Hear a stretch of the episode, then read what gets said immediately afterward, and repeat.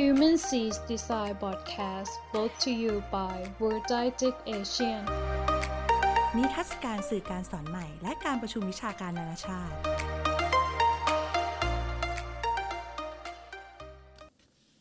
สวัสดีครับยินดีต้อนรับสู่ Human Seas Design Podcast อีกครั้งนะครับคุณอยู่กับสกลธีรวรัญญูนะครับวันนี้เราก็จะมารีวิวหนังสือชื่อ Surrounded by Idiots นะครับหรือวิธีเอาตัวรอดในวงล้อมคนงี่เง่านะครับอันนี้เขียนโดยโทมัสเอริกสันนะครับแล้วก็แปลโดยคุณประเวศ หงส์จันยานะครับก็เป็นเรื่องที่จริงๆตอนแรกเราก็นึกว่ามันเป็นคล้ายๆกับเรื่องของผู้นำสีทิศหรือเปล่าฮะที่มีหนูนะครับมีหมีนะครับอินทรี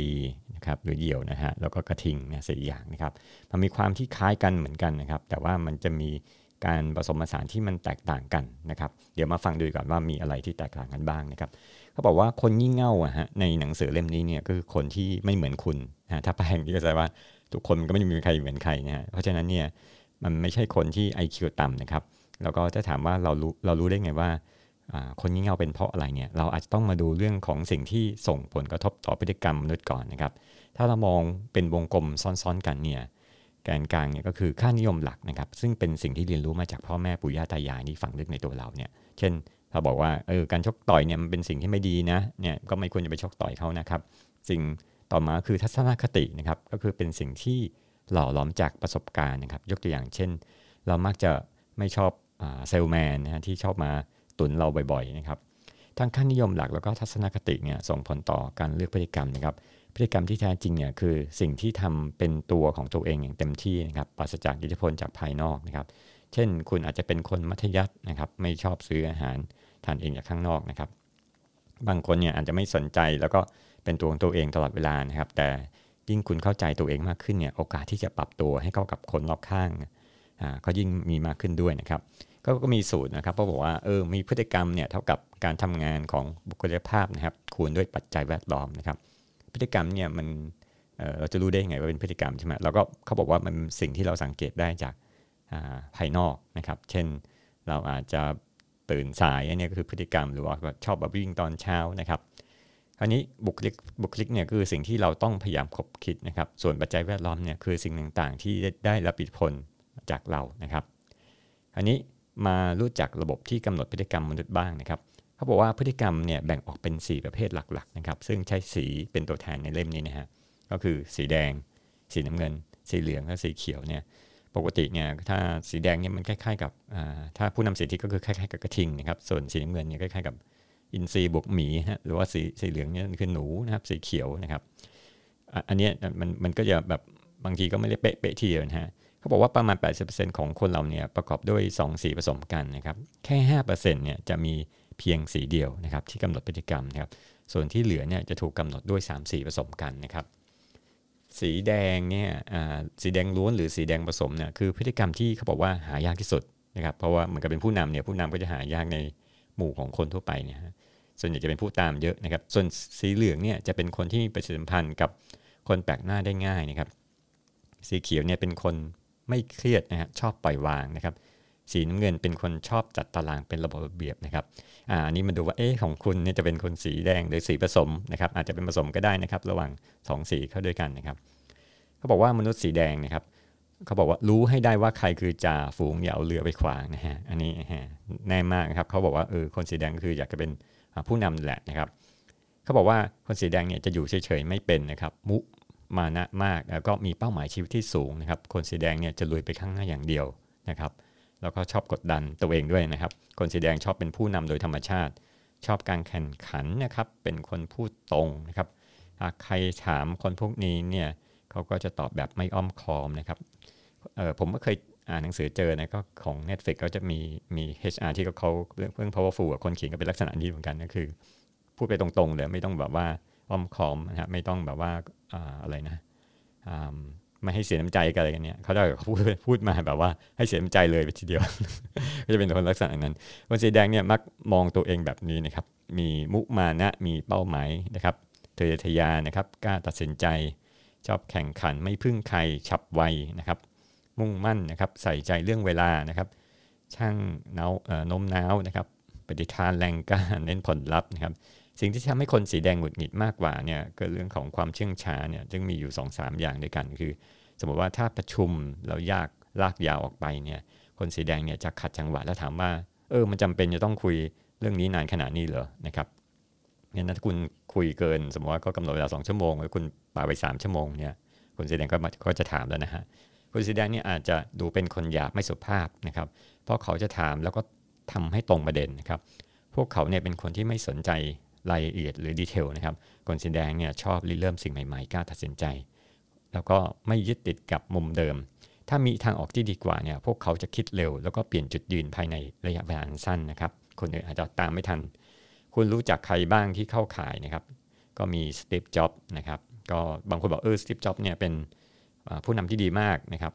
แต่ว่ามันมีอะไรพฤติกรรมอะไรที่แปลกๆของสตีฟจ็อบส์อยู่เหมือนกันนะถ้าเราไปดูในหนังนะครับมาร์กาเร็ต แทตเชอร์นะครับก็มีบารักโอบามานะครับแล้วก็มีแม่ชีเทเรซานะทั้งหมดก็เป็นผู้นำนะครับอันถัดไปก็คือมนุษย์สีเหลืองนะหรือว่าจอมฟุ้งฝันนะครับเป็นคนสนุกสนานนะครับสร้างบรรยากาศที่น่าลื่นลมนะคนสีเหลืองนี่จะเป็นคนที่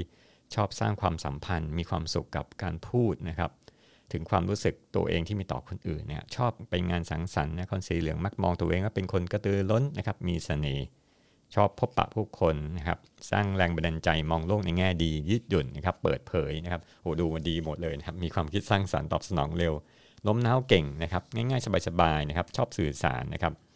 คนสีเหลืองเนี่ยมองโลกในแง่ดีแล้วก็มีความสุขมากนะครับคนเหล่านี้จึงแพร่กระจายความสุขและความอบอุ่นไปถึงคนรอบข้างเลยนะครับคนสีเหลืองเนี่ยเหมาะกับการรับมือลูกค้านะคนเหล่านี้ก็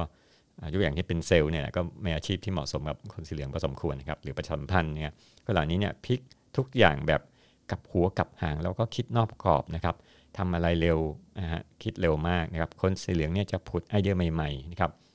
พวกเขามองเห็นโอกาสและทางออกขณะที่คนอื่นเนี่ยอาจจะมองเห็นแต่ทางตันนะครับคนสีเหลืองเนี่ยใช้ภาษากายนะครับใช้ร่างกายทุกส่วนมาช่วยนะครับคนสีเหลืองรู้จักทุกคนพวกเขาชอบทุกคนเลยนะครับคนสีแดงอาจถามว่าทำอะไรนะแต่คนสีเหลืองจะถามว่าใครจะทำเนี่ยก็คือแบบว่าวอลันเทียร์ทำอาจจะเป็นคนแรกเลยซ้ำนะครับคนที่เป็นตัวอย่างคนสีเหลืองได้แก่บิลคลินตันนะครับอัลฟาวินฟรีแล้วก็โรบินวิลเลียมนะครับมาถัดมาก็เป็นมนุษย์สีเขียวคนสีเขียวเนี่ยมีเยอะที่สุดนะครับคนสีเขียวเนี่ยไม่โดดเด่นออกมาเหมือนกับคนอื่นและมักทำให้สถานการณ์เนี่ยสงบเรียบร้อยนะครับเป็นคนไม่อิจฉานะครับไม่แย่งความสนใจไม่เรียกร้องอะไรมากไม่ทำให้ใครขุ่นเคืองนะครับโอ้โหเป็นคนดีมากเลยเป็นตัวแทนความเมตตาชอบเก็บข้อมูลเพื่อนไว้หมดนะครับเช่นวันเกิดนะครับเป็นนักฟังที่ดีทำงานเป็นทีมได้ดีนะครับไม่ทอดทิ้งเพื่อนยามเดือดร้อนคนสีเขียวมักบอกตัวเองว่าเป็นมิตรสงบเยือกเย็นไว้วางใจได้รู้จักเกรงใจน่าคบนะครับอดทนคาดเดาได้มั่นคงทำงานเป็นทีมรู้จักกาลเทศะคิดถึงผู้อื่นแล้วก็เป็นนักฟังที่ดีนะฮะสำหรับคนสีเขียวเนี่ยกลุ่มมาก่อนเสมอนะครับหรือว่าทีมมาก่อนเสมอนะครับคือเขาแคร์เรื่องการทำงานเป็นกลุ่มเยอะมากนะครับคนสีเขียวเนี่ยไม่ชอบแสดงออกแต่จะกระตือร้นอยู่ในโลกส่วนตัวนะครับผู้เขียนเล่าถึงเรื่องที่เซลแมนคนหนึ่งเนี่ยเป็นคนสีเขียวที่พูดน้อยมากนะครับเข้าไปเจอกับ CEO ปรากฏว่าCEO ก็เมาเรื่องเกี่ยวกับรถโบราณของเขาว่ามันปีมีประวัติศาสตร์นานนี่แค่ไหนครับพูดยาวมากจนแต่ว่าเธอไม่ได้พูดอะไรเลยนะครับท้ายสุดเนี่ย CEO ยอมทำสัญญาซื้อขายเนี่ยเป็นสาเหตุเพราะว่าเธอเนี่ยเป็นผู้ฟังที่ดีนะครับคนที่เป็นสีเขียวเนี่ยได้แก่คันธีนะครับแล้วก็มีมิเชลโอบามานะครับแล้วก็จิมมี่คาร์เตอร์แล้วก็พระเยซูนะครับอันถัดมานะครับบทที่7นะครับมนุษย์สีน้ำเงินคนกลุ่มนี้เนี่ยออกแนวทุกอย่างต้องเป๊ะนะครับคอยวิเคราะห์วัดประเภทประเมินคุณค่าหรือประเมินผลนะครับคนสีน้ำเงินเนี่ยมักมองตัวเองว่าเป็นคนแม่นยำนะครับรอบคอบนะครับตรงไปตรงมาเน้นรายละเอียดคิดเป็นเหตุเป็นผลนะครับทำเป็นขั้นเป็นตอนแล้วก็มีระเบียบนะครับเน้นคุณภาพคิดทบทวนทำอะไรเป็นระบบแล้วก็ถี่ถ้วนไม่เรียกร้องความสนใจนะครับคนสีน้ำเงินเป็นคนที่รู้เรื่องไปหมดนะครับถ่อมตัวนะครับแต่ถ้าไม่ถามเนี่ยว่าเขารู้อะไรเนี่ยเขาก็ไม่บอกนะครับคนสีเหลืองเนี่ยจะประวิงเวลาแล้วก็คิดทบทวนนะถ้าเราทำสัญญาซื้อขายสัญญาเนี่ยคนสีเหลืองเนี่ยอาจจะถึงขั้นไม่ยอมทำอะไรเลยเพราะว่าไม่สามารถประเมินความเสี่ยงได้นะครับต้องการข้อมูลเพิ่มนะครับปกติเนี่ยคนสีน้ำเงินเนี่ยจะแก้ปัญหาทุกอย่างนะฮะด้วยระบบจัดการความเสี่ยงนะครับยกตัวอย่างเช่นสมมติว่าพรุ่งนี้จะต้องขึ้นเครื่องบินเนี่ยเขาจะตั้งนาฬิกาปลุก3เครื่องนะครับแล้วก็ออกเดินทางก่อนประมาณ2ชั่วโมงเนี่ยเพราะฉะนั้นเนี่ยเท่าที่ฟังเนี่ยคือสีน้ำเงินเนี่ยจะแบบ ไม่พลาดเลยยังไงก็ไม่มีช่องที่ทำให้เขาพลาดได้ในการทำงานนะครับคนสีเงินเนี่ยมองถึงคุณภาพของงานนะครับถ้างานคุณภาพต่ำเนี่ยเขาก็จะหยุดนะครับเพื่อที่จะตรวจสอบนะครับวิศวกรจำนวนมากเนี่ยก็มีลักษณะของคนสีเงินนะครับเพราะว่าเขาพร้อมจะลงลึกถึงปัญหาเพื่อให้ทุกอย่างถูกต้อง 100% นะครับคนสีเงินเนี่ยจะเป็นคนที่โกหกยากคือไม่ใช่เป็นคนขี้โกหกนะครับมีความซื่อสัตย์นะฮะแล้วก็คนสีเนี่ยจะไม่มีวันถูกหลอกเพราะว่าเขามีสามารถตรวจสอบทุกอย่างได้ครบถ้วนนะครับแล้วก็ไม่ขาดตกบกพร่องคนสีนี้เนี่ยไม่ชอบแสดงออกชอบเงียบนะครับแต่ถ้าเมื่อไหร่ที่เขาพูดเนี่ยหมายถึงเขาคิดมาอย่างดีแล้วนะบุคคลสำคัญที่เป็นคนสีเงินได้แก่มีบิลเกตนะครับก็เป็นเนิร์ดอย่างคนหนึ่งทางวิชาการนะครับอัลเบิร์ตไอน์สไตน์นะครับก็เป็นแบบว่าคนที่ฉลาดที่สุดนะฮะในโลกเนี่ยแล้วก็มิสเตอร์สป็อกนะครับจาก Star Trek ทั้งหลายเนี่ยเป็นคนที่เป็นเต็มไปด้วยตรรกะนะครับให้ใช้เหตุผลแล้วก็มันสมองนะครับเขาบอกมาถึงบทที่8เขาบอกว่าไม่มีใครสมบูรณ์แบบอย่างแท้จริงนะครับอันนี้ก็แบบว่ามันมีทั้งข้อดีเนี่ยเราก็ถามว่าทั้ง4สีเนี่ยมันก็จะมีข้อเสียเหมือนกันถ้าเราเอา4สีมาทำเป็น4ส่วนเนี่ยแบ่งตามกราฟเนี่ยเราก็จะพบว่าสีน้ำเงินกับสีแดงเนี่ยจะเน้นงานและสาระสำคัญส่วนสีเขียวและก็สีเหลืองเนี่ยอยู่ด้านล่างจะเน้นเรื่องของความสัมพันธ์นะครับของกราฟนะครับในขณะที่เรามองอีกแกนจะพบว่าสีน้ำเงินและสีเขียวเนี่ยไม่ชอบแสดงออกเนี่ยต้องกระตุ้นชอบสงวนท่าทีในทางตรงข้ามสีแดงและเหลืองเนี่ยชอบแสดงออกคิดทำอะไรด้วยตนเองนะครับคนสีแดงเนี่ยคำถามว่าเป็นอย่างไรในสายตาคนอื่นนะครับคนสีแดงเนี่ยมักจะถูกกล่าวหาว่าเป็นพวกเผด็จการบ้าอำนาจนะครับพฤติกรรมของคนสีแดงเนี่ยพยายามที่จะทำให้งานลุล่วงนะครับโดยไม่สนใจว่าจะถูกหรือผิดนะครับเช่นขับรถฝ่าฝืนโดยสมมติมีทางจราจรแล้วรถติดหนักเนี่ยเขาจะวิ่งไปที่บัสเลนนะครับแล้วก็ขับไปเพื่อให้ตนเองถึงเป้าหมายอย่างรวดเร็วนะครับถึงแม้ว่าจะยอมเสียค่าปรับแต่เขาบอกว่ามันคุ้มนะครับคือไม่สนใจว่าผิดนะฮะคนสีแดงเนี่ยมักจะพูดตรงๆจนคนเสียความรู้สึกนะครับเช่นพูดว่างานของคุณไม่ดีเลยมันค่อนข้างจะดูหยาบแปลกใจเหมือนกันว่าที่คุณไม่ได้ทำให้ดีกว่านี้นะครับผู้เขียนบอกว่าเมื่อคุณขัดแย้งกับคนสีแดงเนี่ยสิ่งที่ไม่ควรทำมากสุดคือการเดินหนีคนสีแดงเนี่ยเหมือนเป็นคนที่มีอีโก้สูงนะครับทำให้คนส่วนใหญ่คิดว่าคนสีแดงเนี่ยหลงตัวเองไม่ค่อยมีการเห็นอกเห็นใจหรือเอมพาไทคนอื่นนะครับคนสีเหลืองฮะเป็นยังไงบ้างในสายตาคนอื่นเขาบอกว่าคนสีเหลืองเนี่ยมักมองตัวเองว่าเป็นคนตลกสนุกสนานมองโลกสวยแต่ถามคนสีน้ำเงินว่าคิดยังไงกับคนสีเหลืองเขาก็จะบอกว่าเห็นแก่ตัวฉับฉวยเชื่อมั่นในตัวเองสูงไปนะครับถ้าคนสีเหลืองได้ยินความคิดเห็นดังกล่าวเนี่ยพวกเขาก็ไม่ถูกใจนะครับเพราะว่าคนสีเหลืองเนี่ยไม่ใช่ผู้ฟังที่ดีเพราะเขาจะจำโดยทิ้งส่วนที่ไม่ดีออกไปนะครับคนสีเหลืองเนี่ยสื่อสารเก่งมากเช่นสามารถออกไปพูดบนเวทีได้อย่างสบายนะครับแต่คนเราก็จะมีข้อจำกัดนะครับบางทีก็พูดเต็มที่แบบไม่มีผู้สรุปนะครับถ้าคนสีเหลืองเป็นเข้าห้องประชุมเนี่ยเขาจะพูดเยอะที่สุดในวงนะครับคนความคิดที่ออกมาจากการพูดเนี่ยเขาบอกว่ามันไม่ได้ผ่านกระบวนการคิดอย่างรอบคอบนะครับมันไม่เหมือนกับคนสีน้ำเงินนะครับถ้าคุณประชุมกับคนสีเหลืองเนี่ยที่สามารถพูดปลุกแรงบันดาลใจได้เนี่ยตอนที่เขาหยุดพูดพักพูดเนี่ยคุณอาจจะฉวยโอกาสพูดนะแสดงความคิดเห็นหรือรวบรัดให้จบการสนทนาไปเลยนะครับก็คือจะปล่อยให้คนสีเหลืองพูดนะครับคนสีเหลืองเนี่ยไม่ชอบระบบชัดเจนนะครับมองว่าเป็นเรื่องเบื่อหน่ายนะครับอีกทั้งพวกเขาจำอะไรไม่ค่อยได้นะครับอาจจะผิดนัดหรือทำงานเสร็จครึ่งๆกลางๆนะครับคนสีเหลืองเนี่ยมักเก่งคิดทำนู่นทำนี่มีความคิดสร้างสรรค์แต่ไม่ค่อยจดจ่อนะครับแล้วก็ไม่กังวลกับรายละเอียดยิบย่อยขณะมาสายก็ยังบอกว่ามาสายน้อยนะครับคนสีเหลืองเนี่ยชอบทำอะไรใหม่ๆเบื่อเร็วนะฮะและให้คนอื่นเนี่ยสารต่องานให้เสร็จนะครับคนสีเหลืองเนี่ยมักไม่สนใจสิ่งที่คนอื่นพูดแล้วก็คิดว่าตัวเองเนี่ยพูดได้ดีกว่าเยอะนะครับผู้เขียนบอกว่าถ้าอยากคุยกับคนสีเหลืองให้สนุกเนี่ยก็ให้ไปเข้าคอร์สเรียนการพูดให้สนุกสนานคนสีเหลืองก็จะฟังคุณมากหน่อยครับสิ่งที่ควรพัฒนาของคนสีเหลืองเนี่ยก็คือการหัดเป็นผู้ฟังที่ดีนะฮะเพราะก็พูดเยอะนะครับมาถึงคนสีเขียวเป็นยังไงบ้างในสายตาคนอื่นคนสีเขียวเนี่ยมักมองตัวเองว่าเป็นคนน่าคบเป็นกันเองแล้วก็ใส่ใจผู้อื่นแต่คนสีเขียวเนี่ย ก็บอกว่ามีแนวโน้มจะพูดความจริงลับหลังคนที่เกี่ยวข้องอันนี้ก็ไม่ค่อยดีสิคนสีเขียวเนี่ยเปลี่ยนแปลงยากนะครับถ้าถามคนสีแดงกับสีเขียวเนี่ยก็จะบอกว่าเป็นคนกลัวการเปลี่ยนแปลงนะคนสีแดงบอกคนสีเขียวเนี่ยเป็นคนกลัวการเปลี่ยนแปลงดื้อรั้นไม่แยแสอะไรที่อยู่เบื้องหลังพฤติกรรมดื้อเนี่ยเขาบอกว่าเพราะคนสีเขียวเนี่ยเชื่อจากแหล่งข้อมูลเป็นครั้งแรกข้อมูลแรกนะครับเช่นบอกว่าอาชีพเก็บขยะเนี่ยทำเงินได้ดีกว่าแพทย์จบใหม่คนสีเขียวเนี่ยก็จะเชื่อ คนง่ายนะโดยเฉพาะเพื่อนสีนะครับคนสีเขียวเลยถูกหลอกใช้งานง่ายนะครับคนสีเขียวเนี่ยคิดว่าทุกคนเนี่ยเหมือนเขาแล้วก็ใช้ชีวิตแบบสบายๆคนเหล่านี้เนี่ยพอใจกับการไม่ต้องทำอะไรเลยนะครับถ้าเสนอไอเดียใหม่ๆให้คนสีเขียวเนี่ยเขาก็จะตั้งหน้าตั้งตารอนะครับเจ้านายเนี่ยอาจจะท้อนะถ้าเจอกับคนสีเขียวเพราะว่าเจ้านายกระตุ้นเท่าไหร่ก็เขาก็ไม่ทำนะครับให้มันเกิดผลนะครับเขาบอกว่าถ้ามีแผนใหญ่ๆเนี่ยคนสีเขียวมักจะไม่ยอมร่วมกันไปพวกโครงการอะไรทั้งหลายเนี่ยเพราะว่าต้องการความสงบสุขนะครับ